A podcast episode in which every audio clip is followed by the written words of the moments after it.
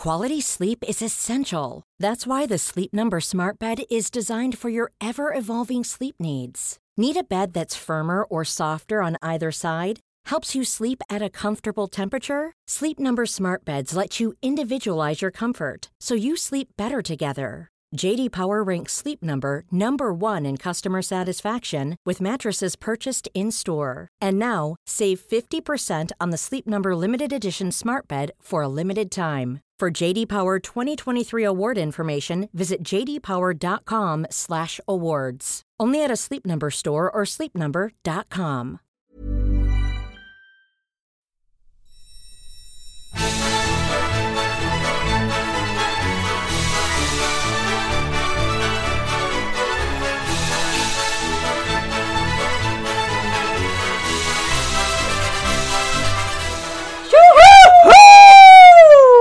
Okej. Härliga tisdag! Härliga tisdag! Nu är vi här igen! Med buller och bång. Jajamensan! Och eh, vi är lite solbrända här. Vi har varit i Thailand. Jajamän! Och jag fick följa med. Ja. Jag fick följa med till Thailand. Jag är så Ja. lycklig. Men du har lite problem att komma tillbaka liksom till Sverige-tid. Vissa av oss kan inte bara sätta oss och sova var som helst, när som helst. Vissa, vissa av oss kan det. Ja, jag är avundsjuk. Jag är inte avundsjuk. Men eh, jag är snart tillbaka. Ja, ja. Any day now. ja, det är skönt. Jag själv somnar jag som en stock på kvällarna och stiger upp glad i hågen på Ja. morgnarna.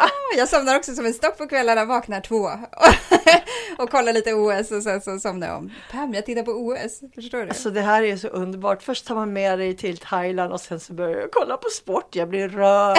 Jag blir rörd och glad. Ja, presentera våran gäst. Ja, det här är jättekul. Vi kommer hem från Thailand och så får vi en fantastisk gäst.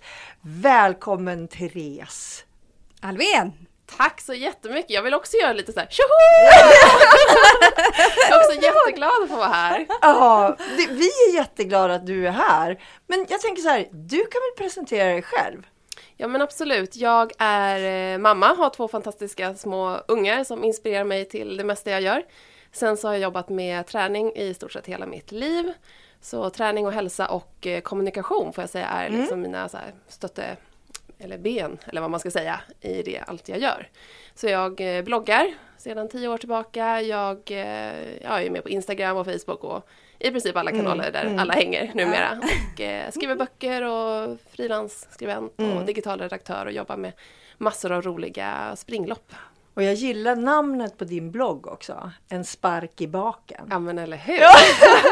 Alla kan behöva en Det kan man ibland. faktiskt behöva.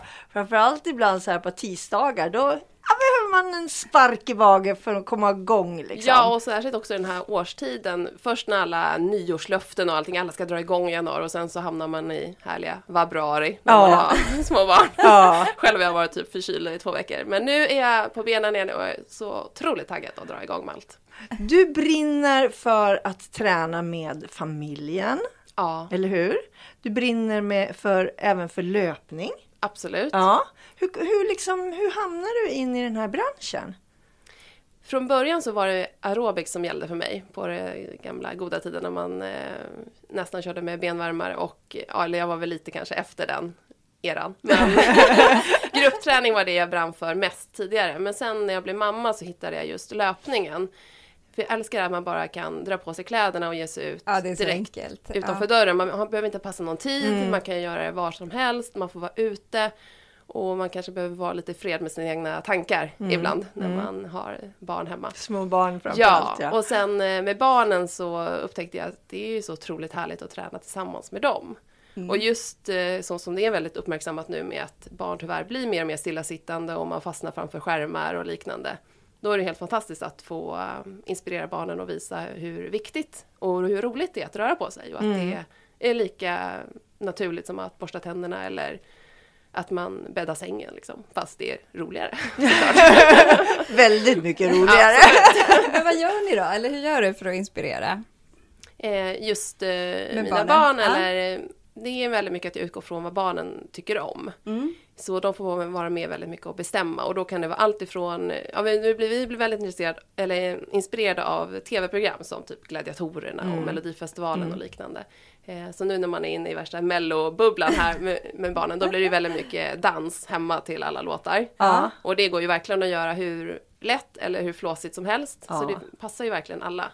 Och just hinderbanor, det kan du ju göra både inomhus och utomhus och uh, utmana sig själv. Man kan ju göra att man kör en, en, en omgång och sen så får man tävla mot sig själv så ska man försöka slå sin egen tid. Så att man också kan jobba med olika åldrar och liknande. Att man inte tävlar mot varandra utan man, man jobbar med sig själv och, och peppar sig själv helt enkelt. Hur gamla är dina barn? Mina barn är fem och sju. Ja. Så de är så här perfekt formbara. Ja, Precis, jag tänkte på min så här 15-åring och 11-åring. 11-åringen älskar att röra på sig, så honom behöver man inte tjata på någonting. Mm. Men 15-åringen, hon är inte lika sugen. Liksom. Men hon är ändå så pass smart så hon känner att hon behöver röra på sig. Så att när hon känner så här, ja men nu behöver kroppen göra något, så Mm. kan hon rulla ut yogamattan och, och köra lite stretch eller ja, men dra ut och springa händer också. Men det är så här, det är inte liksom med glädje på det sättet. Men det är ändå skönt att hon känner av det kan jag tycka. Och Ja. kanske få en viss form av glädje i alla fall efteråt om hon känner att det här är vad Ja, kroppen behöver och märker att "Men det här ger effekt. Jag mår jättebra när jag rör på mig. Precis. Och jag tänker verkligen att det inte spelar någon roll vad man gör utan att man gör någonting och att man gör det ofta. Mm. För jag är verkligen inte någon som sitter och håller på med så här exakta vinklar i någon knäböj eller eh, jag är ganska så ointresserad av det utan det mer handlar om att glädje och att röra på sig. Ja. Men vad säger barnen då? Vill de alltid hänga på eller blir de så här, "Åh, inte nu mamma? Nej men i princip skulle jag säga att de faktiskt alltid vill. Visst kan det vara för mina barn använder också skärmar och tycker om att spela tv-spel och titta på YouTube-klipp och allt vad det är. Eh, och visst kan det vara att när man ska stänga av dem att det kan vara så här, "Åh." Men är man själv engagerad och ger det, ger det liksom 30 sekunder, då är de ju i leken och tycker det är så roligt. Så det handlar ju bara om att bestämma att nej men nu, eh, nu är det dags att göra någonting ihop och liksom väcka lite den här lekfullheten. Och vad gör ni mest? Eh, Nu sa du att du pratade liksom, nu, var, nu är det mycket kanske framför tvn då. Det är Mm. pissigt väder dessutom så jag kanske inte är så jättesugen på att sticka ut. Men om man tittar över hela året, vad liksom, kan du ge oss lite exempel? Eh, Vad vi ska göra med barnen? Ja, men på sommaren då är vi väldigt mycket utomhus. Mm. Dels när man är på landet men också när man är, ja nu har vi precis köpt hus och nu har vi faktiskt en trädgård som jag är så peppad på att i sommar. Eh, men tidigare har jag bott i lägenhet och då har det ju varit det här att man går till en park eller, och där kan man så här springa, man kan leka i en lekpark och det går ju också att göra på olika sätt. Barnen tycker det är jättekul att springa upp för en backe Eftersom de vet att jag springer, då vill de Ja. springa tillsammans med mig. För det är ju så barn fungerar. De vill ju göra det vi gör, inte det vi kanske alltid säger till dem. Eh, Men jag tycker inte att det, det är inte så att man behöver ha en särskild plan att idag ska vi göra Ja, men ungefär som att man, nu ska jag gå och köra löpning en timme eller nu ska jag gå på det här kårpasset. Det behöver inte vara så uppstyrt utan jag tycker att det kan vara väldigt mycket efter dagsform och vilja att ta- ta med sig en boll ut och eh, köra fotboll eller så. Mm. Och på vintern också, även om det är lite halvjobbigt väder. Men som i helgen så spelade sonen gå på innebandy och då hängde jag med lilltjejen och då hade vi med oss pulka på den lilla snön som fanns och hittade Ja. vi ändå en liten backe och då kunde vi åka där och springa upp för backen och åka ner och, och det blir ju rätt härligt vardagsmotionerande under Ja, en det timme. blir ju. Eh, Så det finns ju absolut någonting att göra för alla. Ja. Jag tror det handlar väldigt mycket om att sätta på sig de här träningsglasögonen och eh, se möjligheterna helt enkelt. Och se träning i lek. Ja. Och tvärtom Ja. kanske. Och det är inte alltid att jag pratar med barnen om att nu ska vi gå och träna. Nej. Även om de, de gillar det begreppet för att Ja. de är så vana vid det. Men det handlar ju om att man har en aktiv lek. Och Mm. det tror jag är superviktigt just nu när också när vi vi vuxna sitter mycket vid skärmar och barnen sitter vid sina skärmar och man kanske inte får den här kontakten. Nej. Men är man ihop i en lek, man får den här ögonkontakten, man gör någonting tillsammans, man får liksom kroppskontakt och det blir alltid något skratt. Ja.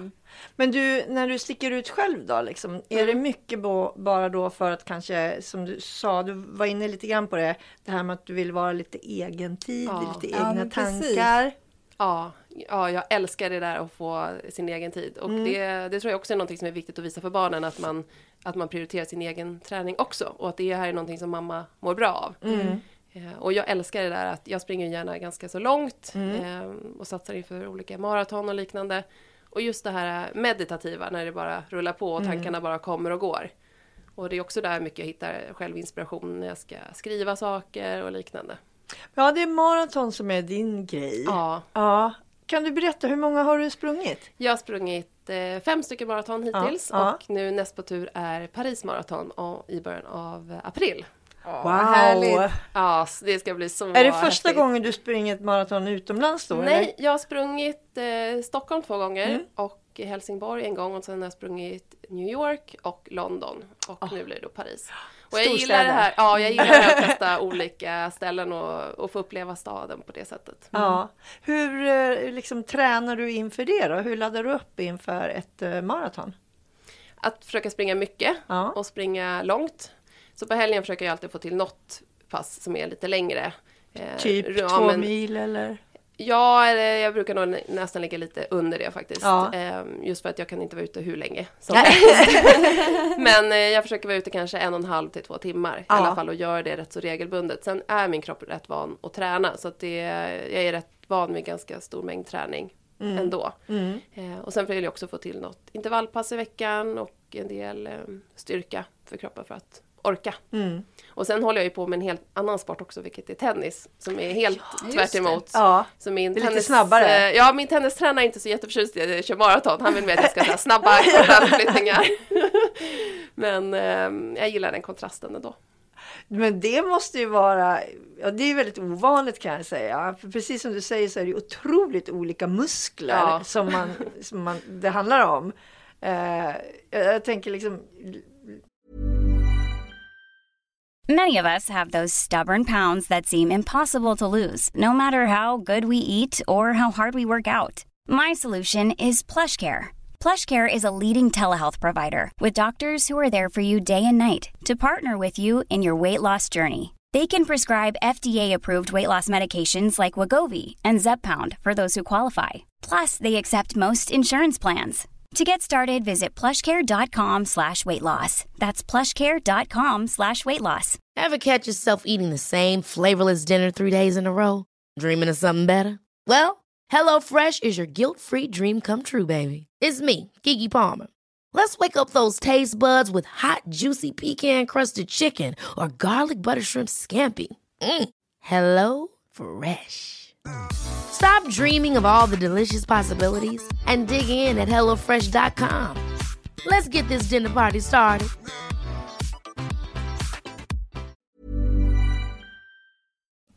långsamt och långt och snabbt och vändningar hela tiden. Ja. Hur ofta har du träningsvärk? Ja, jag får ganska lätt träningsvärk. Ja, men det får man ju när man liksom spelar tennis. Ja.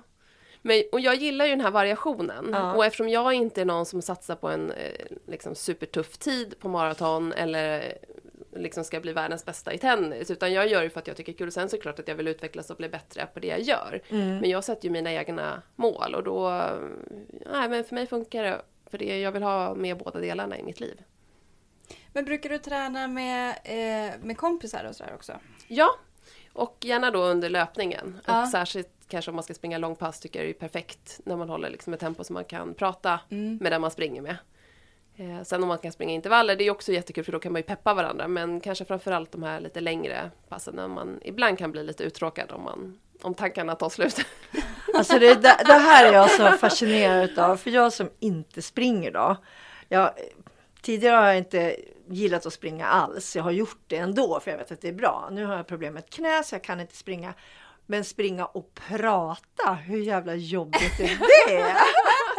Alltså, det är ju kanonbra sätt just om man, ja precis, man ska ju verkligen försöka hålla nere tempot och uh, men sen tror jag det är en liten vanesak också.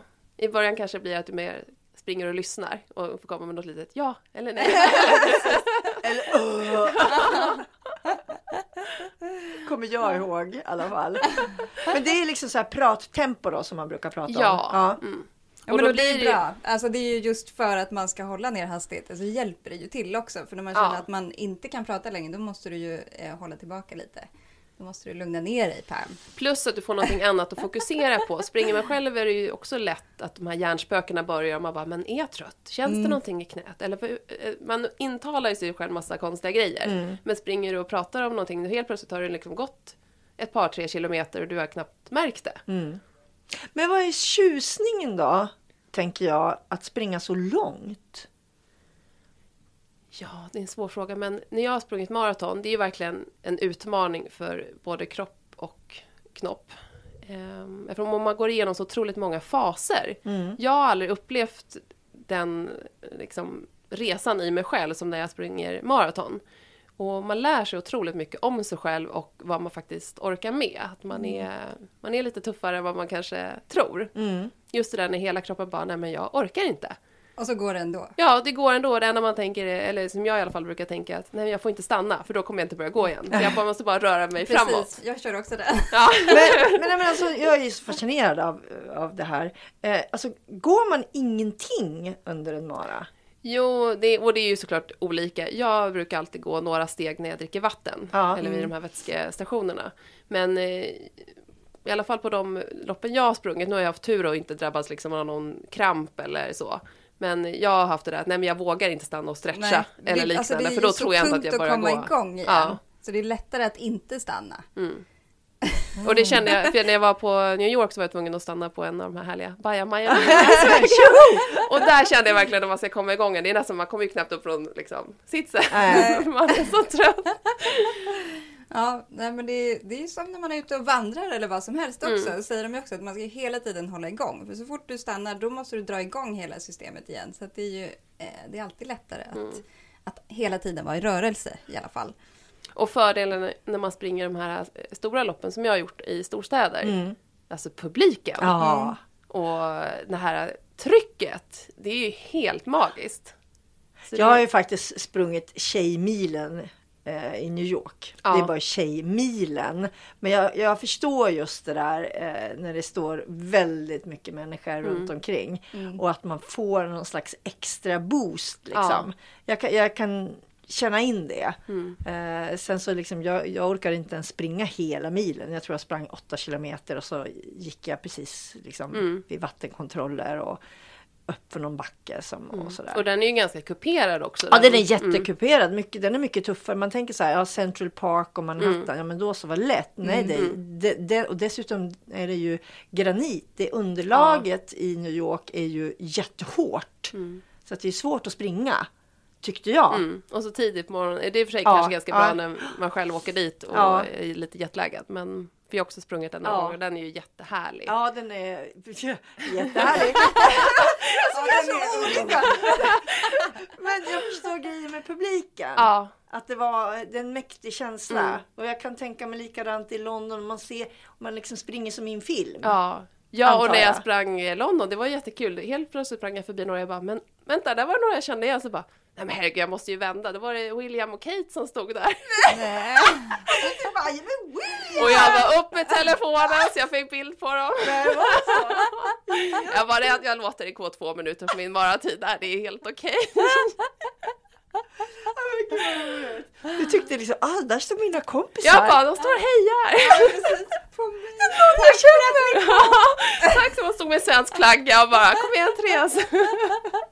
Det är ju underbart. Nej, men och det är ju det som är så roligt också, man behöver inte ha sina egna supportrar. Alltså alla är ju så peppande i publiken, särskilt kan jag tycka utomlands. Ja. Så kanske de vågar lite mer än vad vi i Sverige många gånger. Ja. Som New York Marathon, där var det ju helt galet vad folk eh, hejade och peppade. Det var ju nästan gåshud liksom från, Ja.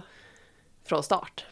Hur lång tid tog det för dig på, i New York? Eh, I New York, det gick inte så snabbt för mig. Där, där sprang jag på 4.30. Mm. Någonting sånt.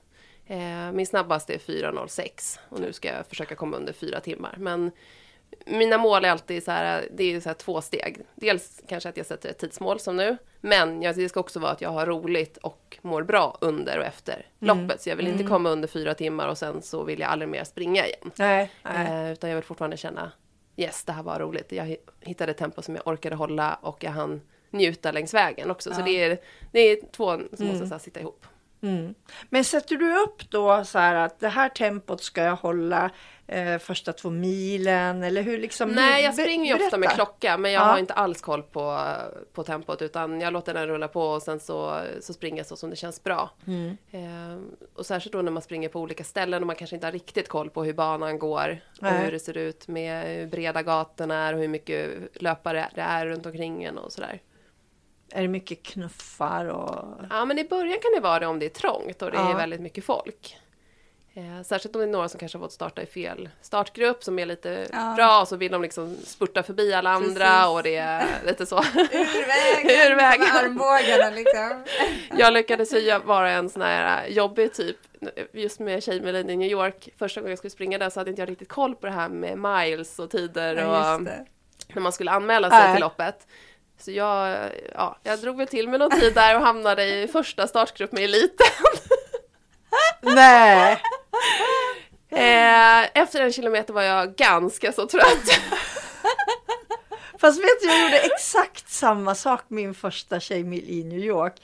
Jag hade inte heller, alltså jag skrev också helt fel. Ja. Jag hamnade inte med eliten, men jag hamnade liksom absolut i fel grupp. De var alla otroligt mycket bättre än mig. Så första två kilometerna kan jag säga att mitt självförtroende, det var så lågt. För liksom börja där Ja. efter eh, em, Central Park. Man liksom springer vid sidan av parken. En rak sträcka på ungefär 2-3 kilometer innan den svänger in i parken. Alltså jag blev avsprungen utav tusentals människor. Det är lite deppigt Ah, när alltså, man jag kände det. så Ja. Och sen fram. får man ju bara kriga för man blir ju helt, du får ju sån liksom puls Ja. och blodsmak i munnen och Ja. eh, det är inte roligt. Nej, nej, men jag bara kände så här, jag är så dålig. Innan jag liksom började fatta sen varför alla mina kompisar stod jättelångt bak och jag stod liksom som var sämst kanske. Jag vet inte hur det här hände på något sätt. Eh, Men det var, nej, det var knäckande faktiskt. Ja, Då är det roligare att faktiskt springa om. Alltså det är lättare att ja eller hur, att man hittar bak. någon som bara yes, en Ja, till, en till. Jag gjorde det på slutet någon. Det var så Ja, himla... Ja, vi hade ju faktiskt en tjej med oss eh, till Thailand nu på vår träningsresa som sprang milen samtidigt som jag. Hon var med oss till New York då för många år sedan. Och hon berättade, jag, jag kommer ihåg det när hon berättade det. För hon sa då att hon sprang ju också. Eh, och att jag hade sp- sprungit om henne, eller liksom gått sprungit om henne de sista två kilometrarna. Och att hon hade blivit så fascinerad, för jag gick på cellgifter då. Men jag kommer ihåg det, alltså jag gick som i trans alltså. Med det här liksom enorma stödet och så hade jag en tröja som det stod Sweden på. Så att alla visste ju att man kom från Sverige också. Så det var ju liksom verkligen så här massa svenskar som stod och skrek och sådär. Var det då också som du jagade tid för att få shoppa? Ja, Ja. jag hade det var det som, jag Ja, skulle det var- precis fråga, vad var drivkraften som Jo, liksom men det var så här, då, jag- Okej, då vet vi. Ja, ja. Nej, men jag hade ju sagt det. Jag, jag skulle ju gå. Ja. Liksom gå och springa för att jag, hade, jag gick ju på cellgifter. Så jag insåg att jag kunde ju liksom inte springa. Eh, Det gick ju inte, kroppen pallade inte. Men så tänkte jag så här, om jag går så fort jag kan. Och så hade jag satt upp då så här, jag skulle gå 1.30. Om jag klarade det skulle jag få shoppa hur mycket som helst. Och gick jag över 1.30 så skulle jag bara få handla för 100 dollar resten utav veckan. För att det var liksom, jag tyckte det var, så jag hade ju så himla mycket att gå för. Så shit, det bara wii! Och jag klarade tiden med eh, 12 sekunder. Oj, Jag har aldrig shoppat så mycket? mycket. Ja, jag tänkte säga det blev mycket. Aldrig, Mm. Jag har aldrig shoppat tror jag så mycket i hela mitt liv. Och, Och då är det du ändå bra på att shoppa. Och då är jag, det är en av mina bästa grenar. Alltså, det var helt galet. Men det var så kul. Jag tänkte det här är det värt. Fan, jag går på cellgifter, jag klarar det, det är mitt mål. Här ska det brännas pengar. och det är väl det som gäller i all träning, att man hittar ju sitt, sitt mål. Ja. Vad som är viktigt för en själv. Sen kanske Ja. inte behöver vara värsta Nej, nej. Det blir dyrt. Det Det blir dyrt. Ja. Men du Therese, jag läste en eh, debattartikel som du har skrivit i Aftonbladet, inte för så länge sedan. Som jag tyckte var eh, väldigt bra och eh, väldigt spot on.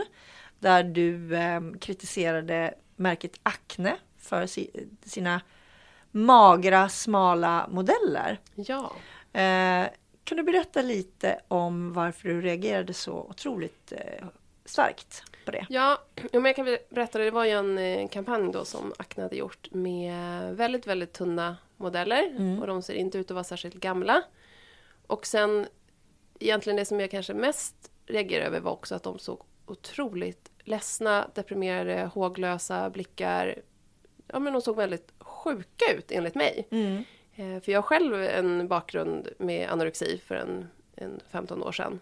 Och jag kunde ju känna igen mig själv lite i de modellerna. Och jag vill inte säga någonting om själva modellerna, det är säkert jättehärliga tjejer, som- men just hur de framställdes i Ja. den här kampanjen. Och att det blir det här äh, enformiga, det blir en modell. Det blir en, ett intryck man ska inspireras och äh, se upp till och kanske vilja Ja, men man vill ju, jag, jag, jag tänker att man vill liksom känna igen sig själv när man vill köpa en tröja eller en byxa. Ja. Och det vill man inte göra med någon som ser jätteledsen och deprimerad Nej, och, jag tycker det blir väldigt konstigt ideal att sprida bland, eh, bland unga tjejer framförallt. Mm. Ja, för du har ju själv som sagt eh, varit väldigt öppen med att du har eh, haft eh, ätstörningar. Eh, hur var det för dig? Hur, varför liksom hamnar du i den Det cirkeln? var ju väldigt många faktorer såklart. Jag, eh, jag läste ju väldigt mycket så här, ja, tidningar där det bara var smala modeller som det var på den tiden. Nu är det ju som tur var, förutom då kanske i Acnes. Men det är ju lite mer mångfald idag, vilket är jättehärligt. Eh, men jag såg ju jättemycket upp till de här och kände mig alltid tjock och fel och var liksom längsta och bredaste tjejen i klassen. Eh, sen skulle jag åka till eh, New York, på tal om det, eh, efter gymnasiet för att plugga. Och då blev jag nästan så här varnad av andra att akta dig när du reser bort så du inte kommer hem och blir... Ja, Just det, alla Tjockare. åker dit Ja, och alla går åker dit och går upp. Ja. Så jag blev ju livrädd för mat. Jag hade aldrig varit i USA innan dess och tänkte jag, men gud, bara jag äter ett äpple, det är säkert fullt av eh, konserveringsmedel och massa grejer som gör att jag bara kommer så här, gå upp i vikt. Ja, men jag fick massa så här konstiga tankar. Ja, Eh, Så jag bestämde mig, jag skulle vara där ett halvår och när jag kom hem till Sverige då skulle jag vara så smal och snygg och vältränad. Det Ja. var mina mål. Eh, Så jag började väl på ett väldigt så klassiskt sätt som var ganska vanligt då. Det här att man hade sex dagar i veckan när man åt ja, bra och sen hade man typ en ätardag. Väldigt, alltså, det var egentligen inget fel med det. Nej. Så. Men det var så det började och sen började jag ta bort den där ätardagen och sen drar man ner mer och mer. Eh, och eh, helt plötsligt är man fast i en ätstörning som man aldrig någonsin hade trott innan att man skulle hamna i. Och det är det som är så läskigt. Eh, just bantning och dieter och sånt är ju ett väldigt vanligt väg in i en ätstörning. Eh, och man kan ju aldrig veta innan om man själv eh, riskerar att drabbas av det eller inte. ja för det, det, det är så fascinerande det där tycker jag. Att liksom starka eh, kvinnor inte kan ta sig ur Mm. när man har ramlat ner. Och det där tror jag är väldigt svårt för utomstående att förstå. Liksom, ja, men skärp dig! Det är det, Ja, liksom, det är bara att börja äta. Ja men kom igen, det är väl bara att äta. Liksom. Men kan du försöka beskriva hur det kändes? Liksom, såg du någon gång att du blev för smal eller att du hade problem? Eller Eh, Var det liksom i både förnekelse? Och, alltså det kunde vara väldigt varierande. Ena dagen kunde jag tycka att jag var världens snyggaste. Alltså jag var så smal och snygg och ni andra ni kan bara vara tysta. ja, Eh, och dagen efter kunde jag ju känna mig tjock. Eh, och den tredje dagen kunde jag känna mig, nej men jag är, nog, jag är nog sjuk. Jag visste knappt vad anorexi var då. Alltså det var inte så att man pratade så jättemycket om det. Jag kommer ihåg att jag gick liksom till skolans datasal Ja. och googlade, eller googlade, det kanske inte ens fanns Google då, Alta Vista eller vad det var man Mm. hade. Men att jag liksom letade reda på, och jag bara, men gud, nej men jag har ingen mens. Ja, jag fryser jämt. Ja, jag är rädd för, alltså man kände igen sig i de här symptomen. Mm. ja, Men jag var så här, men nej men, jag kan inte ha anorexi. Nej, det, nej, så farligt är det inte. nej. Eh, Men sen jag hade ju några rumskompisar också då i USA som också var från Sverige och de var ju så att de ringde hem till mina föräldrar eh, och sa men ni måste liksom komma hit och de, de blev ju såklart jätteoroliga men jag tror ändå inte att de förstod hur allvarligt det var för de hade ju bara sett mig liksom ett par tre månader innan, det gick väldigt fort för mig. Ehm, men som tur var så kom min mamma och eh, min bästa kompis ner till USA efter, när jag hade varit där i typ fyra månader. Och då hade min mamma också varit i kontakt med eh, Mandometerkliniken här i Stockholm och fått med sig så här lapp som jag skulle få fylla i själv. Ehm, för man måste så här, själv vilja bli frisk. Och då, ja, men då skrev jag ju typ på för att de skulle sluta tjata. Alltså jag skulle ju ändå inte komma in på någon behandling. Herregud, så sjuk var jag ju inte. Gick ju liksom tankarna i mitt huvud. Eh, och sen åkte jag hem ett par månader senare och då var jag väldigt glad att jag, att jag fick hjälp ganska snabbt. Men det var jättesvårt det där att man inte liksom förstår själv. Jag tyckte det var lättare att se Då var det ju fortfarande om man tog liksom bilder med kameror och, och fick Fram- liksom vän- vänta tills de Ja, framkallades. ja. Och då när jag såg mig själv på bild, då kunde jag ju se att, men gud, jag, oj vad jag är Ja. smal. Och just det här men, ja, men kläderna ramlar ju av en. Mm. Och man helt plötsligt fick köpa liksom kläder i någon storlek man aldrig hade haft på sig. Mm. Ehm, men, det, men sådana grejer var ändå så här, nej men jag kunde inte förstå det förrän jag liksom såg det på bild. När jag såg mig själv i spegeln tyckte jag inte att jag såg Nej. så smal ut. Och just också att allting annat spelade inte så stor roll. Alltså jag struntade i att liksom rumpan hängde eller att brösten försvann eller att håret blev tunt. Alltså det var ju liksom inte viktigt. Det enda som var viktigt var ju liksom hur mycket jag vägde.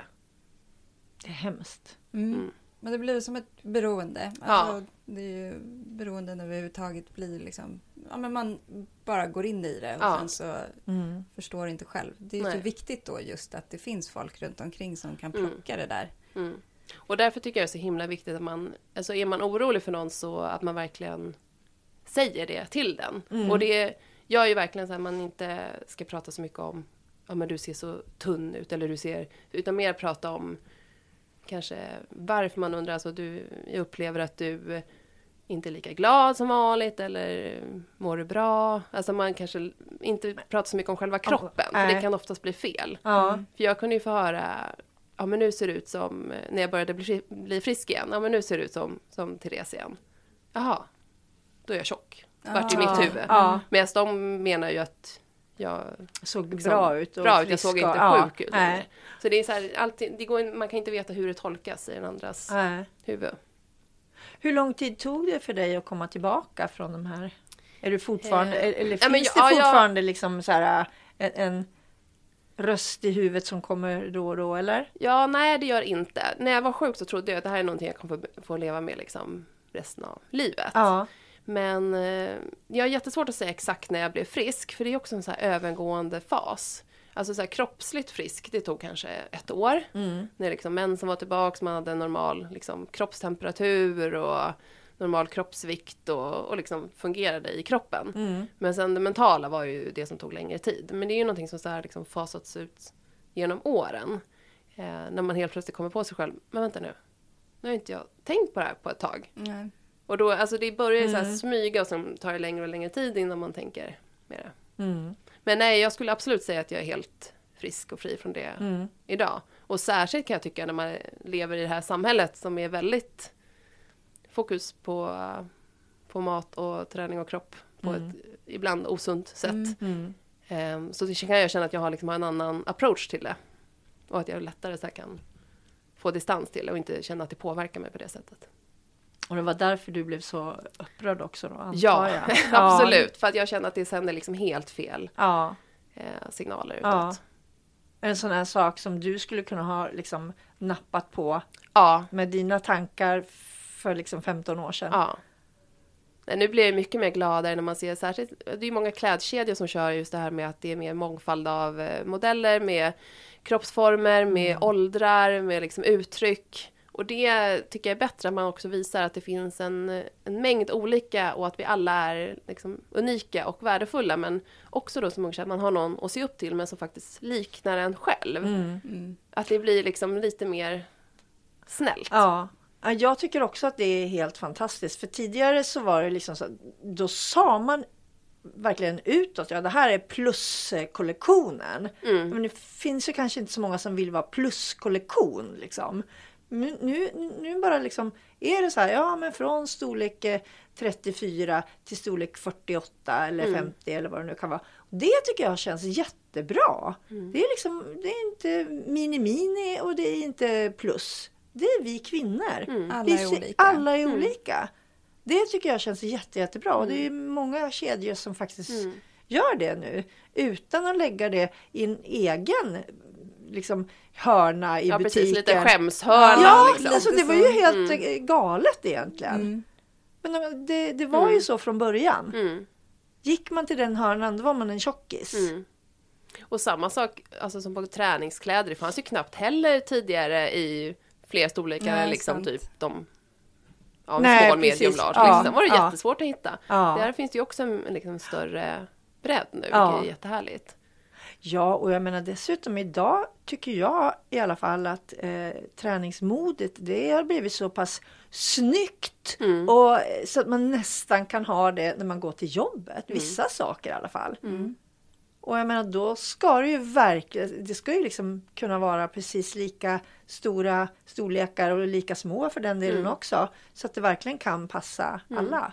Och det är ju också någonting som möjliggör just det där som jag verkligen gillar, det här att man kan träna eller röra på sig lite när som helst. Ja, Eh, För då vill man ju ha följsamma kläder och att man känner att man kan, man kan göra det man vill i dem. Och särskilt då man kanske har barn. Precis. Då kan man faktiskt gå träningskläder hela tiden om man ska hålla i deras tempo. Eller hur? Kan det kännas så.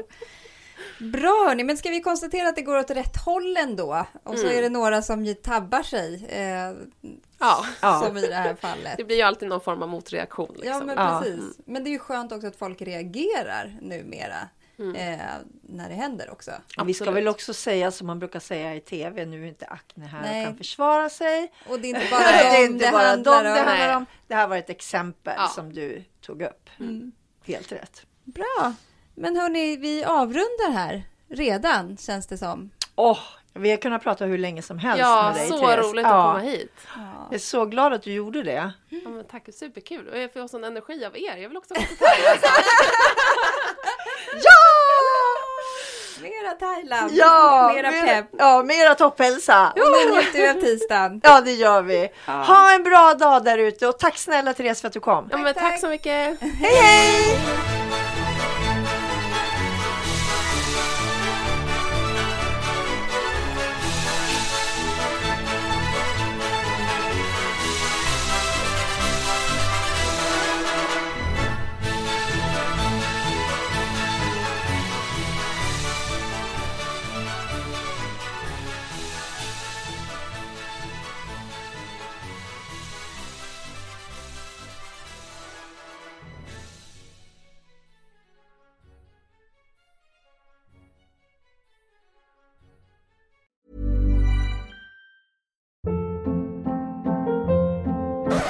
Up. What was that? Boring. No flavor. That was as bad as those leftovers you ate all week. Kiki Palmer here, and it's time to say hello to something fresh and guilt-free. Hello Fresh. Jazz up dinner with pecan-crusted chicken or garlic butter shrimp scampi. Now that's music to my mouth. Hello Fresh. Let's get this dinner party started. Discover all the delicious possibilities at hellofresh.com.